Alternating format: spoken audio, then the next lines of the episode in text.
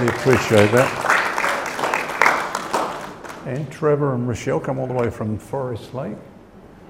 There's a couple come all the way from Springwood. And Jordan's come from Brisbane. Are there any locals here today?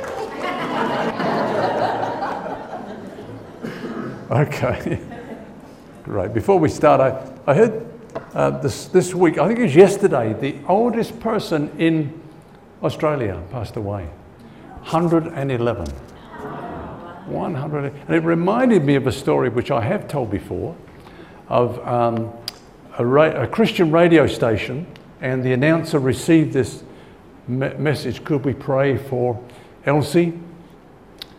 She is 111 today. So the announcer says, Well, that's an amazing achievement 111. God bless you, Elsie, and you know, we celebrate with you, we rejoice with you, we're going to pray for you. And he prayed. And, and as he was praying, you know, outside somebody was going like this, trying to get his attention. Anyway, he prayed for her, and then this note came through. And after the next song, he said, I, I do apologize. He said, I, I read that wrong.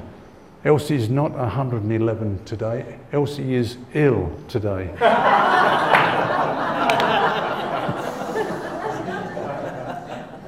And I have it on good report that the only people who want to live to 100 are those who are 99. Got this far, Lord? Please let me get it. Okay, enough of that. Okay, so what we're going to do is we're going to take a break from our series in John's Gospel this morning, and I wanted to just look at a subject which I've called covenant confusion. Now, have you ever heard some Christians may have said this to you? Um, out of concern about sometimes sin coming into the church and being tolerated and compromised and all that, they, they might say something like this What we need in the church is the fear of God. Have you ever heard of that before? They've even said it. What we need is a sense of the fear of God. What they mean is this that sometimes, you know, we forget how holy God is. God is a holy God. And when God, in His holiness, meets sin full on, usually uh, there are fireworks. and there are many examples of that in the Old Testament. And the, probably the most classic one is Exodus chapter 19. The children of Israel had come out of Egypt, they were going through the wilderness. Um, God was miraculously providing for them bread, think about it, bread every day from heaven to feed two to three million people every day. And then, of course, water from the rock to, to supply water for them every day. And uh, God did these wonderful things and brought them to the foot of Mount Sinai. And uh, at Mount Sinai, he called Moses up into the mountain and he said to him to tell Israel that if they obey my voice and keep my covenant, they will be a special treasure to me. And Israel immediately replied, All that the Lord has spoken, we will do. In other words, piece of cake. That's okay. Tell him yes. They never understood what they were committing to and, and what God was asking and who this God is, you see.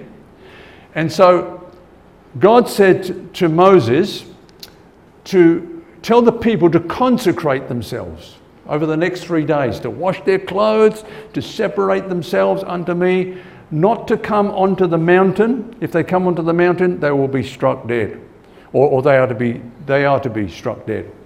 And even if an animal was to stray upon the mountain, an, an, an irrational animal, you know, this amoral, that also would be killed. He was trying to emphasize the holiness of God, trying to understand what a holy God he was and how sinful um, sinfulness cannot abide in his presence.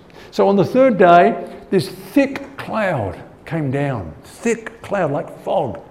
There was lightning, crashes of lightning, claps of thunder, and a loud trumpet. Now, the people weren't blowing the trumpet, there were 10,000 angels had come with God and they were blowing this trumpet, and it got louder and louder and louder. And then there was this fire that went up from the mountain, and a, a, it was like a furnace, this thick black smoke The sense of awe and terror increased as God's presence was felt more.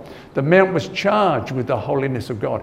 God demonstrated his holiness, which was unapproachable by sinful humanity. They were at the foot of the mountain. They were not even to put a one foot on the mountain going up towards where God was. And, and, and, and, and God was there in all his holiness, and they were in fear. So Moses was caught up, and God gave the Ten Commandments. And as he gave them to him audibly, all the children of Israel could hear the audible voice of God. They heard God speaking these Ten Commandments. They trembled and they stood afar off at the foot of the mountain. Then they said to Moses, You speak with us, and we will hear. But let not God speak with us, lest we die. Wow. In other words, they drew back. They didn't want to hear the voice of God.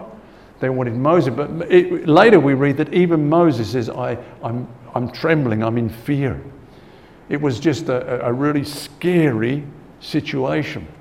Now, here's the question Did this experience strike terror in the hearts of the Israelites so that they ceased sinning? Because that's what people say. If we had this kind of fear, sense of the fear of God in church today, there would be less sin. Did that stop the people from sinning? No. In fact, within 40 days, they hadn't heard from Moses.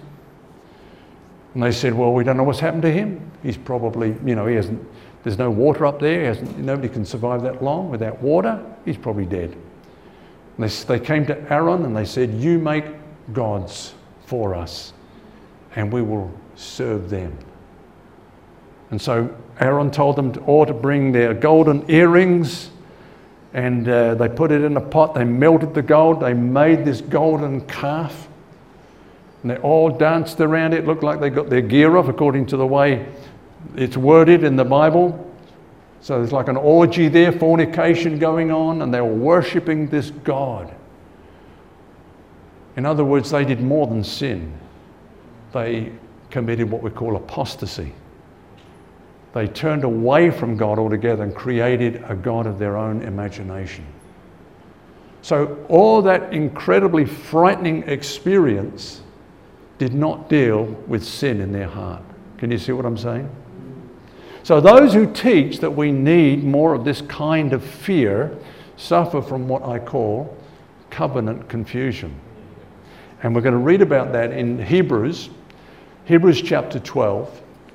And this is what we read For you have not come to the mountain that may be touched. Notice that, we'll come back to that. You have not come to a, a physical mountain that may be touched, that burned with fire and to blackness and darkness and tempest and the sound of a trumpet and the voice of words, so that those who heard it begged that the word should not be spoken to them anymore, for they could not endure what was commanded. Quote, and if so much as a beast touches the mountain, it shall be stoned or shot with an arrow. And so terrifying was the sight that Moses said, I am exceedingly afraid and trembling. Now, you have not come to that mountain. That's not the way that God is dealing with us under the Old Covenant. A look at that. Because in this passage, two mountains are contrasted to show the difference in the way that God relates to us under the two covenants. Mount Sinai was a mountain that may be touched, it was a physical mountain. You can go there today. In fact, there are two, two sites. Some people say that it's in uh, the Sinai Peninsula. Others say it's in Arabia. It doesn't matter, but whatever spot it is, you can go. There's a physical location, okay? And um, under the new covenant, everything is spiritual. That's the point. Under the new covenant, everything is spiritual. They went on a pilgrimage to this mountain, and sometimes people try to bring that kind of physicality into the new covenant. You know, people take pilgrimages to uh, certain shrines and so on, thinking that that's what it's about. But it's not about that. In fact, in the book of Hebrews, we're told that Jesus has entered, has not entered rather, the tabernacle made with hands. That was only a shadow, that was a picture of the real tabernacle, the real temple where we meet with God. He has gone into heaven itself to appear before God on our behalf. That's our tabernacle. And in, in, Hebrews chapter 13, because the writer's trying to contrast the two covenants, he says, We have an altar which those who go to the altar in the tabernacle have got no right to come to. Our altar is the cross, that's where Jesus was offered. And so, so what it's saying is this if you've got an altar on earth, you don't have one in heaven. If you have a priest on earth, a human mediator, you don't have a priest in heaven. You've got to make your mind up. See, some people try to have one foot in one covenant and one in the other. We've got to make our, covenant is not physical. It's not physicality. It's spiritual. Look at what Jesus said to the woman at Samaria. Do you remember she was a Samaritan and she said this? We Samaritans believe that it's on this mountain that we meet with God. You believe it's in Jerusalem. Which one is it? Jesus said, Woman, believe me, the hour is coming when you will neither on this mountain nor in Jerusalem worship the Father, but the hour is coming and now is when the true worshippers will worship the Father in spirit and truth. For the Father is seeking such to worship Him. God is spirit. And those who worship Him must worship in spirit and truth. So that's the first thing. We have not come to a mountain that may be touched. Where God is bringing us to is a spiritual place in the Spirit. Amen. And secondly, under the old covenant, God was dreaded. He was feared. The Israelites were so terrified, they were afraid to draw near to him and did not even want to hear his voice. His voice frightened them. This is not the covenant that we've come to. Amen. So, what have we come to? Well, let's read. But you have come to, now look at this, there's a list of things here we're just going to touch upon as we bring that contrast, that comparison. But you have come to Mount Zion, into the city of the living God, the heavenly Jerusalem, to an innumerable company of angels, to the general assembly and church of the firstborn who are registered in heaven, to God, the judge of all, to the spirits of just men made perfect, to Jesus, the mediator of the new covenant, and to the blood of sprinkling that speaks better things than that of Abel. So let's have a look at that. But, he says, in stark contrast, okay, you've not come to this Mount Sinai, you've come to, that means you have access to Mount Zion and the city of the living God, a spiritual temple. Now, I remember even as a young pastor, let alone a young Christian, reading a lot about Zion in the Bible, Zion in the Psalms and in Isaiah. And in fact, we used to sing a, a hymn, and if, you, if, if, any, if, there are any hymn lo- lovers here, it was, uh, it was glorious things of thee are spoken, Zion city of our God. Anybody know that hymn? You know that hymn. Uh, you can, you can actually, beautiful lyrics, it's sung to the, uh, the tune Austria. If you're into hymns, you can get it on uh, YouTube, get everything on YouTube. and uh, it's a beautiful hymn. It's all about Zion. But I always used to read these verses and even sing this hymn, thinking, I know there's something there that I need to know. And, and I've sort of, it's taken me a long time to grow in my understanding of what Zion is. It's the place where we are meeting with God in the Spirit. Okay? So let's look at it in the natural first of all, because it's a picture. Zion was one of the hills on which the city of Jerusalem was built. It was located in a very fruitful land, the land of Israel, the land flowing with milk and honey, a lush fruitful land and was the highest part of the city. In contrast, there was no city in Mount Sinai, and it was in a desolate wilderness dry, dusty, desolate. Okay? There's the contrast. We're in Zion, in, in, in Jerusalem, the, the, the heavenly Jerusalem, and, and in this place of plenty. Zion had two peaks. There was Moriah. You, have heard of Moriah. You've heard some teaching of Moriah. That's where the temple was erected. Okay. Then on the other side, on the other peak, um, that was where David built his palace, where the king was. So it resembled the place where both the priest and the king officiated. You got that? And both are brought together in Jesus. We've come to Mount Zion. He is our high priest. As I say, we don't have a priest on earth. Our priest is in heaven, our high priest, and he's the one that always gives us access to the Father. And he's our king. He reigns. We take comfort in that. So let's have a look at what some of the scriptures say. First of all, Zion is where God dwells. Psalm 48, beautiful in elevation. The joy of the whole earth is Mount Zion on the sides of the north, the city of the great king. God is in her palaces. He is known as her refuge. And then, Psalm 132 For the Lord has chosen Zion, He has desired it for His dwelling place. This is my resting place forever.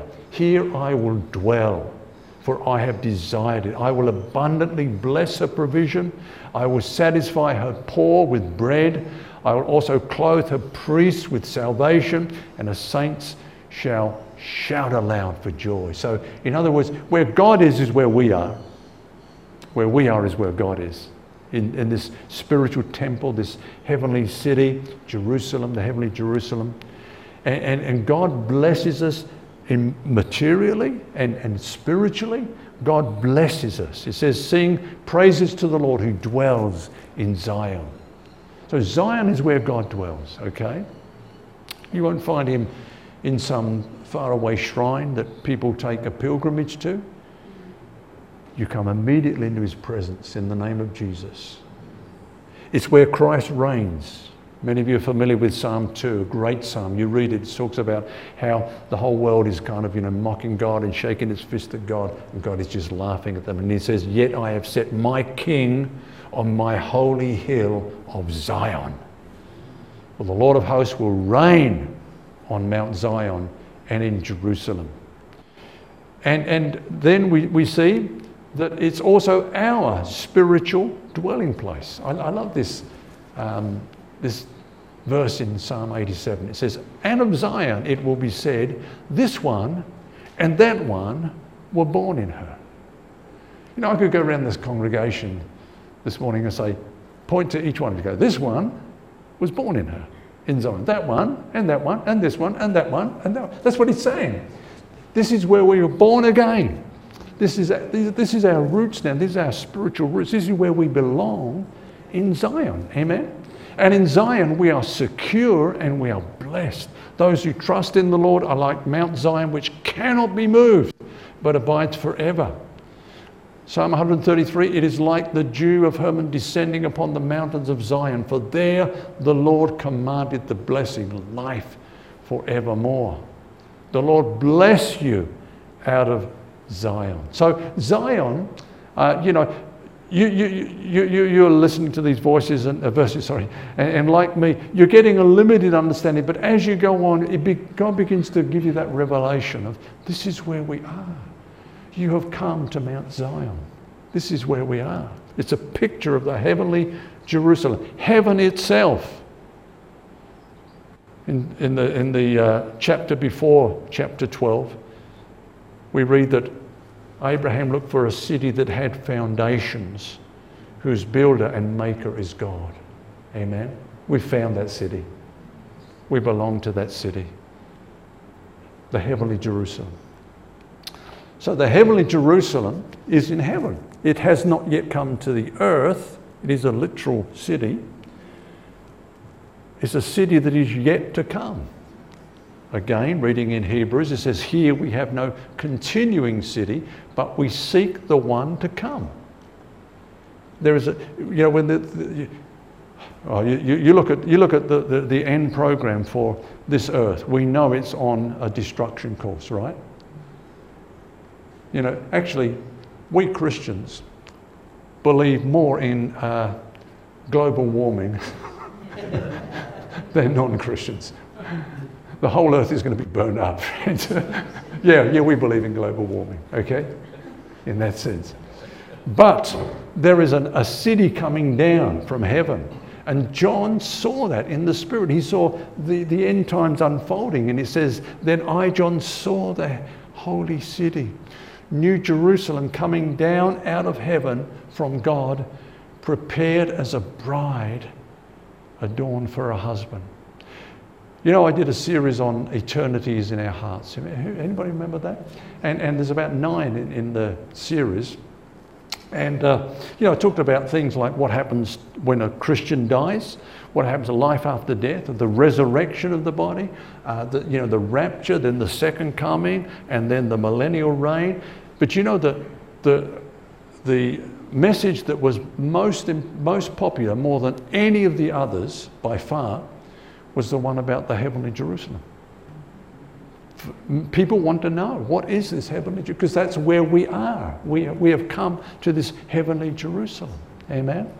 And, and, by some strange coincidence, there's a couple of copies of that set at the back you know, on the table after. It just happens to be that they're there, you know. Okay, so even though we're looking for this city, and one day it will come down out of heaven by faith and through the Spirit, we have access to it. When we come to God in prayer, that's we're there.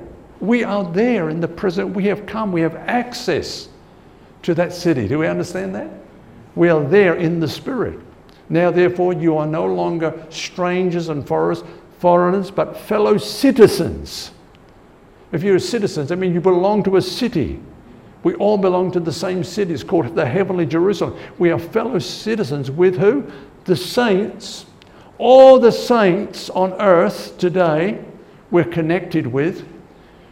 And we're, we, we join together in praising God together in that city, in the Spirit by faith. Amen. And members. It says saints and members. So this city is big. In fact, it's called the household of God. Who are there? Let's have a look. We've come also, the Bible says, to an innumerable company of angels.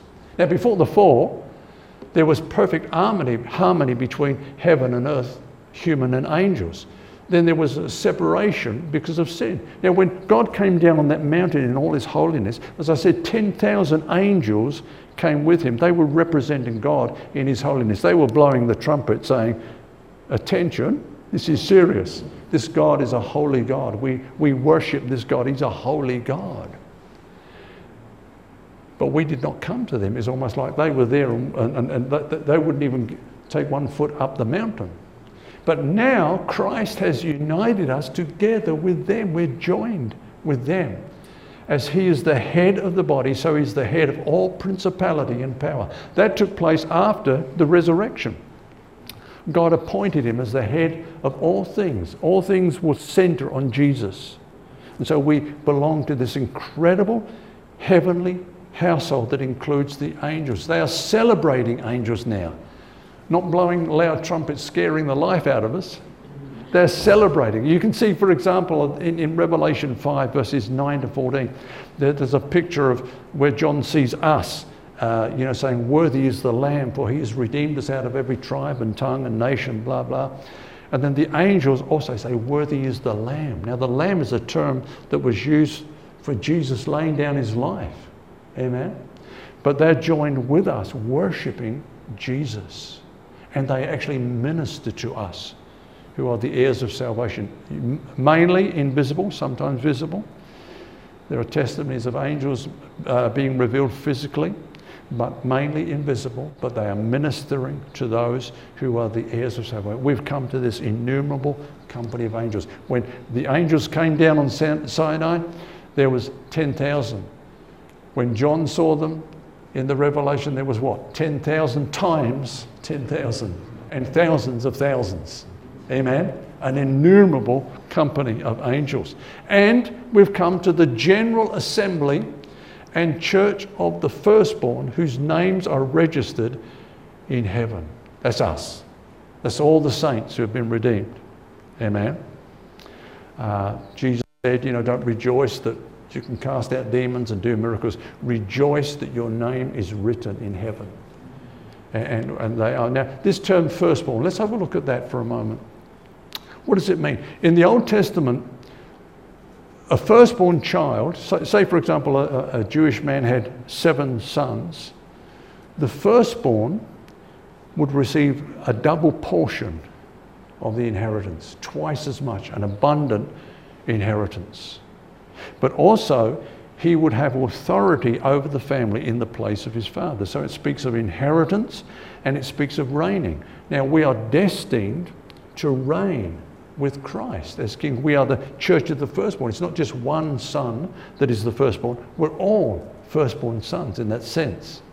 We have an inheritance and we have a destiny to reign. And because Christ is heir of all things, we will inherit with him. We will reign with him.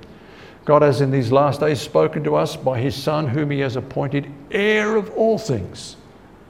Jesus inherits all things, but we are children of God, and if children, then heirs, heirs of God, and joint heirs with Christ, if indeed we suffer with him, that we may also be glorified together. Hallelujah.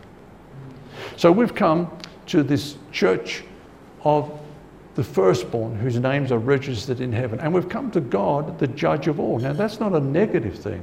Every time we hear, read the thing, God the judge, no, this is in the positive sense. In the sense that we are, we, this is explained to us in the New Testament epistles. We've appeared before God, and God is the one who has justified us. He's already passed the verdict on us. He's justified us, declared us to be righteous because our sin was imputed to Jesus. And Jesus' righteousness was imputed to us. So God is now our judge, and it doesn't matter what accusing voices may say, God is the one that steps forward and says, These are my children. I've justified them. I make the judgment concerning them. The judgment has already been declared. Amen. Hallelujah. And we come to the spirits of just men made perfect. That, that means the spirits of those who were in Christ but they, they've passed away. Their spirits have gone to be with the Lord in heaven, where Jesus is. Today you'll be with me in paradise. Amen? Amen? Amen. I remember, you know, I, I never used to sort of think much about this or meditate much about this what happens to those, you know, what, what is it like for them, those that have died and gone. But I remember when Marianne, my wife, passed away, I just wanted to know and wanted to know, you know, how what is it like for her now? Well, all I know is that she is in the presence of God with all the spirits of those who have departed, and we are joined with them in this great household of faith and the angels. Amen. And we're all worshiping God together. So when we worship God, we're present with them. Now, it's not like they're aware of us, you know, like some people think they know what we're doing and blah, blah, blah. No, they don't. Not any more than we know what it's like for them. But what we do know is this that we are this general assembly, this household of faith. The saints and, and, and, and, and those who are in Christ and the angels, this great family, we're all together in Christ. Hallelujah. A big family, by the way. It's a big family. Facebook has a family of two billion people, but I think we've got more than them. Amen. And that's the family I want to be not in the Facebook. okay. And this is referring to the Old Testament saints, okay? And all these, having obtained a good testimony through faith, did not receive the promise, God having provided something better for us that they should not be made perfect apart from us. What that means is this, partly anyway. Under the Old Testament, when a saint died, like someone like David, they would go to this place called Hades. There were two parts. There was the upper portion, or you can say Abraham's bosom, where the righteous went, but they were not in the presence of God. They were not in the presence of Jesus. But when Jesus died on the cross, See, they, they, they could not be made perfect without us. God was waiting for the time that Jesus died, and then heaven was open to the saints of God. And the Bible says in Ephesians that Jesus, he led captivity captive. And, and, he took those spirits to, to, to, to be with him. Like he said to the thief on the cross, This day, this day you'll be with me in paradise. This day heaven is opened. And, this great heavenly Jerusalem is alive with all those who are redeemed. Praise God. And of course, we come to Jesus. Of course, we come to Jesus, the mediator of the new covenant, in contrast to Moses, who was the mediator of the old covenant. So M- Moses went up Mount Sinai, he got the Ten Commandments, and he brought them down, and he said, Do it. Just do it. Jesus has gone to heaven. Amen. He brings down the law which he fulfilled and he says, Done. Amen. It's done. He's now the mediator. He fulfilled the righteousness of the law and he ministers to us that sweet assurance that we are the children of God and we have direct access to the presence of God. And then we finish up fittingly with this. We've come to the blood of sprinkling that speaks better things than the blood of Abel. Notice there's sprinkling. There's a difference between shedding of the blood and sprinkling. Shedding is what Jesus did. When Jesus died on the cross, he shed his blood for everyone so that everyone may be forgiven. When are they forgiven? When they believe on the Lord Jesus Christ, they're sprinkled. The blood is sprinkled upon them. They're washed in the blood of the Lamb, cleansed through the blood of the Lamb. So we have come to the blood of sprinkling. We've, we've been washed in the blood of the Lamb. Amen.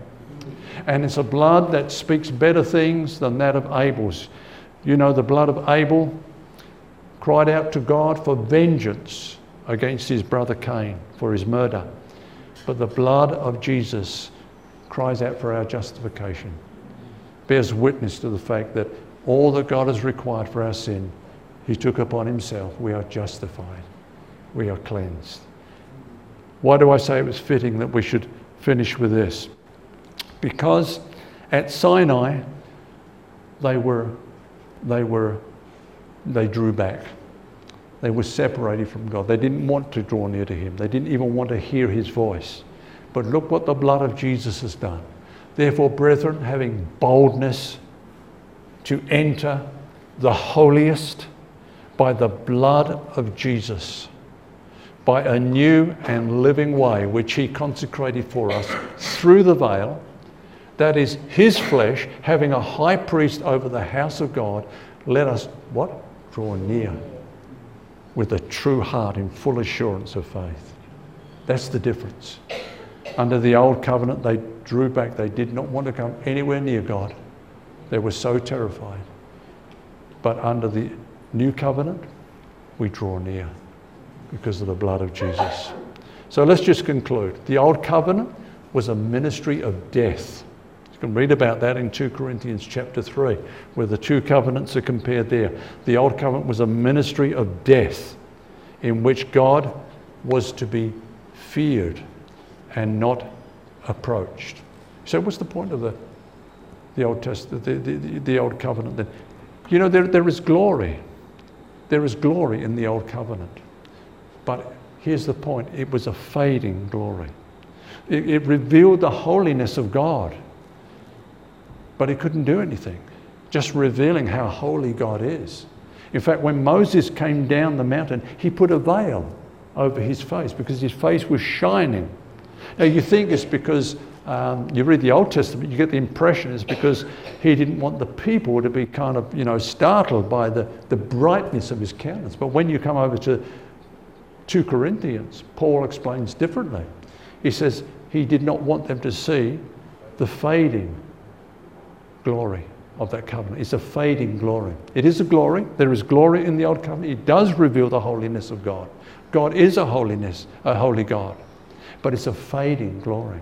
Whereas the glory under the new covenant is an ever increasing glory. we come and we look upon the face of Jesus Christ. Just keep looking at Jesus, beholding Him. And we're changed from glory to glory by the Spirit of God. Amen? Under the Old Covenant, we would see the, unbe- the unbending standard of the law, that it is perfection. See, this is it's interesting. As I was meditating upon this, God said, if, if any Israelite comes near the mountain under Sinai, he's to be put to death. But don't put your hand to him. You kill him by stoning or arrows or darts, you know. You mustn't touch him. Otherwise, you too will die. Now, those people that say what we need in the church is more fear of God That'll get them. That's what they're saying. That'll clean up this one and that one. These people have very little understanding of how holy God is. Amen. Because the Bible says, if God should mark iniquity, who would stand? And so, anyone that wants to put forth his hand to put judgment upon another, they too will perish because they don't understand how holy God is. None of us can stand before God in our own righteousness. Amen? We need the blood of Jesus to cleanse us from all our sin and for Him to impute His righteousness to us because the unbending standard of the law is perfection, no compromise, 100% holy all the time. To stand at Sinai, therefore, is to come into judgment and experience God's wrath. There can only be fear under the old covenant. And incidentally, the terror for those without Christ remains. That's why Paul says, knowing the terror of the Lord, we persuade men. If, if people are outside of Christ, that terror remains. Amen. In fact, you go back to Hebrews and it says there's something like this if God would judge people under the law for breaking the law, how much more would He judge those who reject Christ? Amen. How much more would he? Re- you know, it's a fearful thing to fall into the hands of God without a Savior. Jesus is our only hope. In contrast, we have come to Mount Zion and the new covenant, which is full of grace and truth. We do not relate to God in fear, but through love. Praise God. Perfect love casts out fear. There's no fear in love. Perfect love casts out fear. Those who fear are tormented. They're not perfected. They're not brought to maturity. But God draws us to Himself. It's the goodness of God that leads to repentance, goodness of God that changes us. So we enjoy close fellowship with Him under the new covenant, and we belong to a community which includes angels, saints who have passed on, and every living creature. We all come to this heavenly Jerusalem, this Mount Zion. It's spiritual. The moment you say, In the name of Jesus, you're there, worshipping God in spirit and in truth with all the household of God, with all the innumerable company of angels. Hallelujah. Let's not be confused about covenants. Let's understand which side of the cross we're on. Amen. And enjoy God's presence, His love, His goodness, His favor upon us. Let's pray together. Father, we want to thank you this morning that we were born in this age after Jesus died and brought us into this new covenant. After Jesus opened heaven to us, that we might come into your presence, that we have access with boldness and confidence because of the blood. Lord, I pray that we will never never be relating to you by fear or never be uh, brought under uh, bondage by others who want to manipulate us through fear and guilt. Because, Lord, we know that's not the way you work. You draw us with your love, with your grace, with your goodness. And Lord, we respond to that with love and obedience and righteousness. So, Father, bless this word to our hearts, we pray. Let it take root and bear good fruit. In Jesus' name, amen. Amen.